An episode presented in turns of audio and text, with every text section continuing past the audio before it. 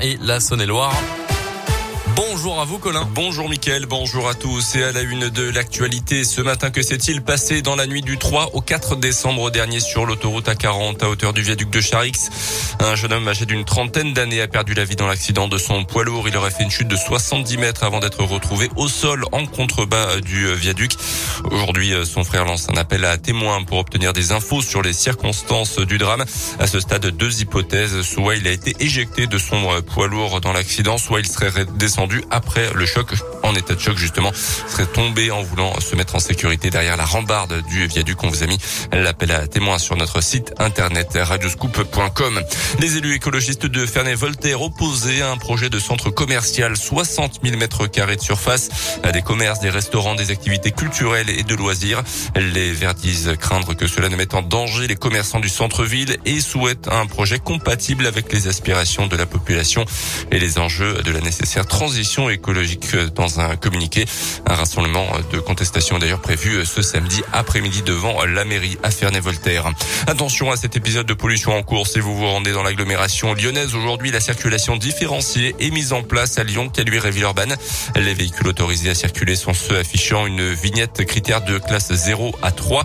Une dérogation mise en place pour les véhicules d'intérêt général prioritaire, les convois exceptionnels, les véhicules de transport ou encore les taxis. Un abaissement temporaire de la vitesse de 20 km est par ailleurs instauré sur tous les axes routiers où la vitesse limite autorisée est supérieure ou égale à 90 km heure. Dans le reste de l'actualité également, ce matin, les thérapies de conversion définitivement interdites par le Parlement. Hier soir, les députés ont adopté à l'unanimité une proposition de loi d'une députée LREM de l'Allier, ciblant euh, donc ces pratiques qui visent à imposer l'hétérosexualité aux personnes lesbiennes, gays, bi et trans. Les sports, là en basket, la Gielbourg veut continuer sur sa bonne dynamique du moment. Les Bressans restent sur deux victoires de suite en Eurocoupe face à Venise la semaine dernière et en championnat à Cholet samedi.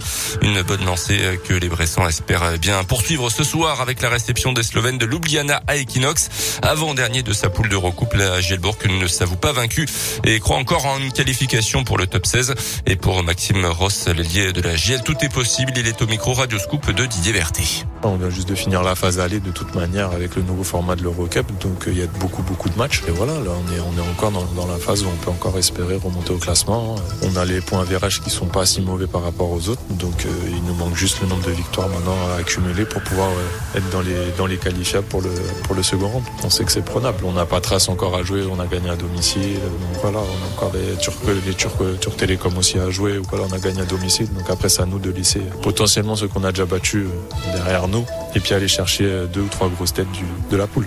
JL Bourg Ljubljana, c'est en Eurocoupe. Donc ce soir, coup d'envoi du match à 20h. Un match que vous pourrez suivre en direct et en intégralité sur notre web radio Gielbourg sur radioscoop.com. Du tennis à l'Open d'Australie, c'est terminé pour Alizé Cornet. La française a été euh, battue cette nuit par l'américaine Danielle Collins en quart de finale. À 32 ans, c'était la première fois que la niçoise atteignait ce niveau dans un tournoi aussi important, un tournoi du Grand Chelem. Une performance qui va lui permettre de grimper à la 37e place mondiale. Merci beaucoup Colin Cotte pour le scoop info. Le prochain